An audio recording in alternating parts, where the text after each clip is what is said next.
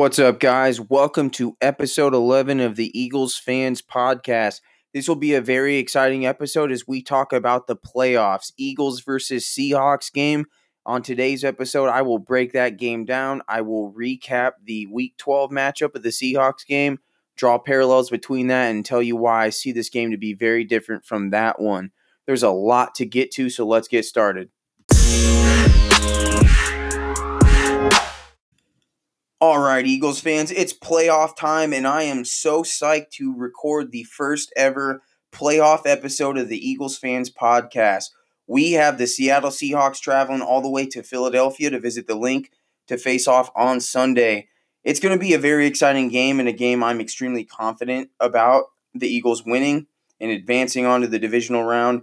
We previously got to play Seattle in week 12 in a game that they beat us 17 to 9. But before I preview this game, I'll go back and recap that one, talk about some things that I saw that you probably aren't going to see in this game. The teams are much different, and it's a lot. A lot can change in over the course of the season, and I'll uh, I'll examine a few of those things. So, like I said, they beat us seventeen to nine, and the scoreboard indicates that it was closer than it actually was. Outside of the Minnesota and the Dallas game, scoreboard wise, this game just it felt like we got utterly beat, and we did. Turned the ball over five times, was only able to score three points until the very end, where we got the garbage time touchdown, and we're unable to execute on the two point conversion. So we really got beat top to bottom throughout this game. Nothing looked pretty, nothing worked on either side of the ball. I guess you can say the fact that the defense only allowed 17 points was a plus, but they were able to run up and down the field on us uh, yardage wise, which of course is never what you want to see. It, it, it's it's concerning, and it was concerning. So the things that I'm seeing from that game, Seattle was able to run the ball for over 150 yards. They had Chris Carson healthy, Rashaad Penny healthy, who of course torched us the most in that game. CJ Prosise and Russell Wilson, of course, contributed on the ground. So you won't see that in this game. They their running back now consists of Marshawn Lynch and Travis Homer none of those three backs that were able to have success against us will be in the backfield this week. So I think that really bodes well for us to be able to stop this team and really make them one dimensional on offense. And once you do that, it allows Jim to be more creative with bringing pressure on Russell Wilson because when you look at the talent top to bottom on this offense for Seattle, nothing really jumps out at you. Of course, Tyler Lockett is a household name just because of the plays he's been able to make in the past, but he's not a guy talent wise that really scares you athletically. Of course, his counterpart, DK Metcalf, is exactly that, but he lacks the experience uh, because he's a rookie to really uh, strike fear into me. Uh, he, he was able to beat the, the Eagles corners in the week 12 matchup uh, a few times, but he dropped both of them. So, those are the type of rookie mistakes that I see DK Metcalf continue to make. Um, so none of their skill players uh, concern me. Of course, it's Russell Wilson. He's a force multiplier, and he makes those guys better. And um, this game will be up to that. That's where it stops and starts is with Russell Wilson. If he's able to um, shred us like he normally does, like he normally does other teams. But you've seen over the past few weeks, this Seattle offense has really slowed down and a lot has to do with their offensive line. Uh, they started the season ranked middle of the pack offensive line pass protection wise. Of course, they finished the season fourth in rushing, so that's that's a notch the offensive line. But as far as pass protection goes, they've been middle of the pack until the end of the year, where they fall into the bottom third. They've been really shaky, and they uh, they allow a lot of pressure on Russell over these past few weeks. So that bodes well for the Eagles, who coming into this year, that's probably the thing that you were wanting to hang your hat on the most as a fan is that we will have a pass rush. That will be the backbone of this team, will be the defensive line, because the talent coming in really jumped off the page. And on paper, you thought to yourself that this team was going to be able to be in the top five in pressures and sacks. But that never materialized, and that's been really why we've lost some of these games this year that we have.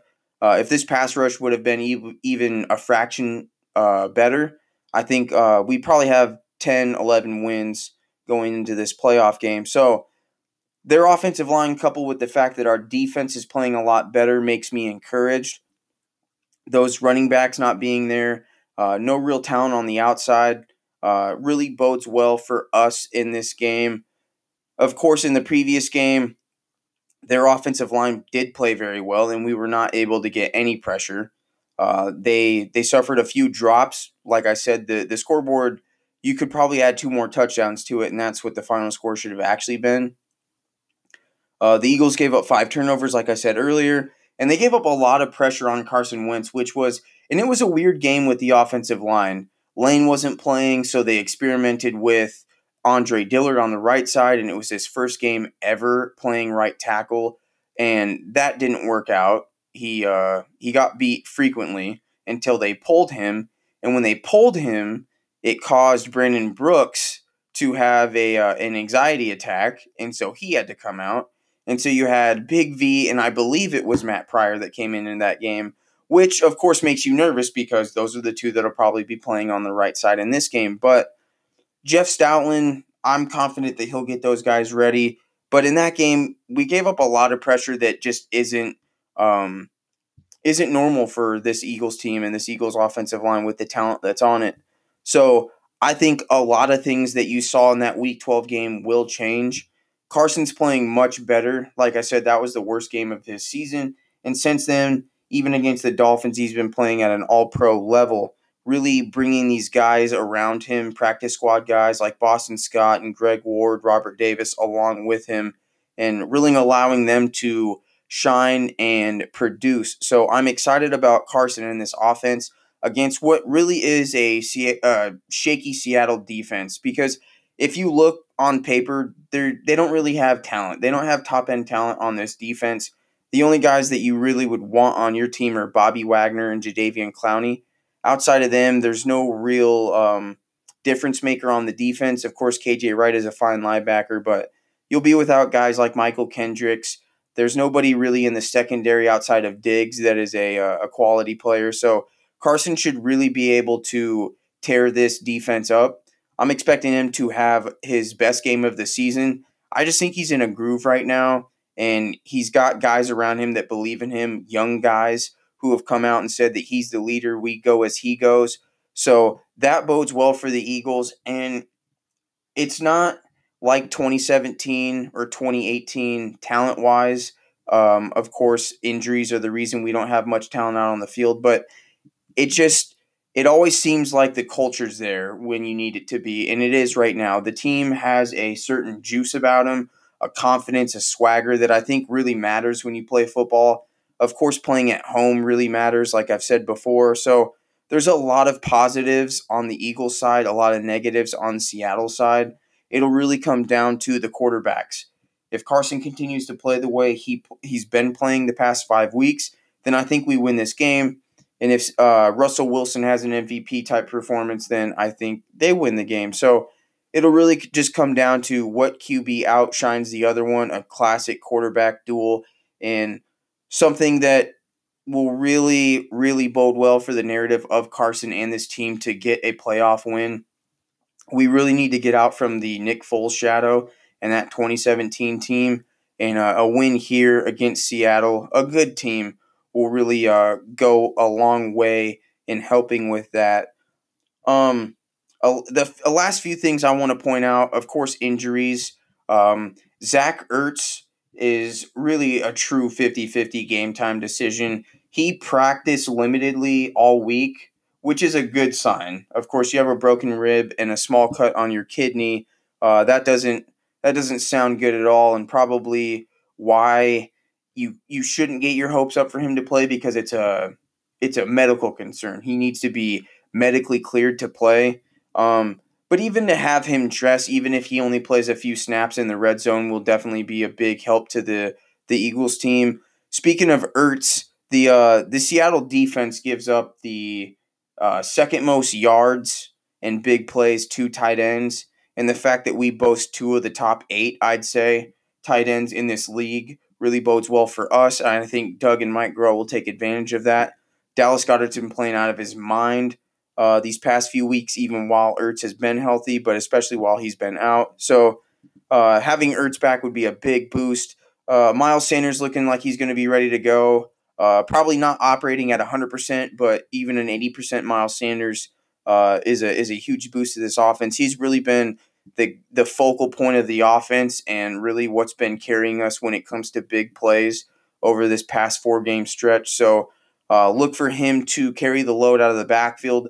Of course, you can't talk about this offense without talking about Boston Scott. So him and Boston Scott, of course, Jordan Howard will be mixed in a little bit more, returning from his shoulder injury.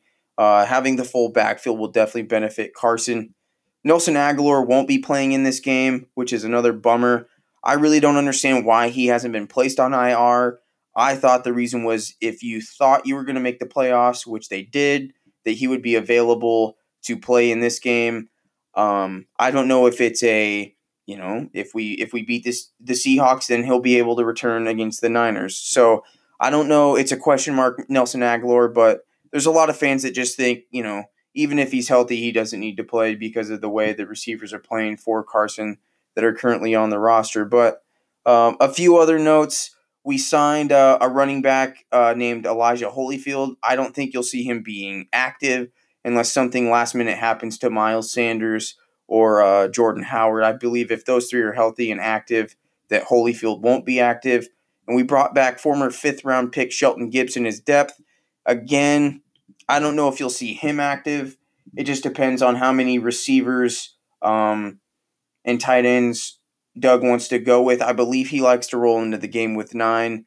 It'll all be up to the Zach Ertz designation if he plays. I don't think uh, Gibson will be active, but if Ertz does not play, then I think you see Gibson active because then Perkins will have to fill into that uh, second tight end role, which we play the most 12 personnel. So you'll probably see a lot of uh, Gibson on special teams.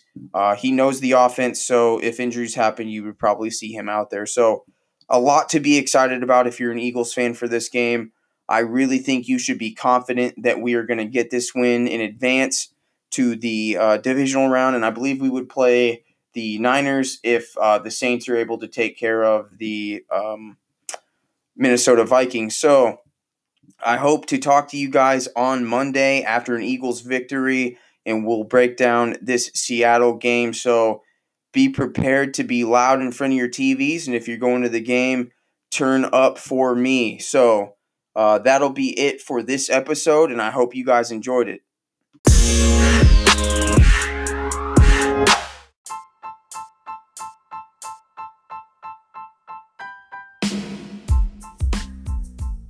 All right, guys, that'll do it for episode 11 of the Eagles Phans Podcast. Again, I really hope you enjoyed this one. If you haven't already, go ahead and subscribe wherever you're listening on Apple and Spotify. And don't forget to leave a review down at the bottom. That really helps me out. Also, if you haven't followed me on Instagram, go and do that at Eagles Fans. That's where I post all the updates for the podcast, as well as graphics, breaking news, and anything Eagles I hope you really enjoyed this one, and I will see you on Monday after this Eagles win. Go, Birds!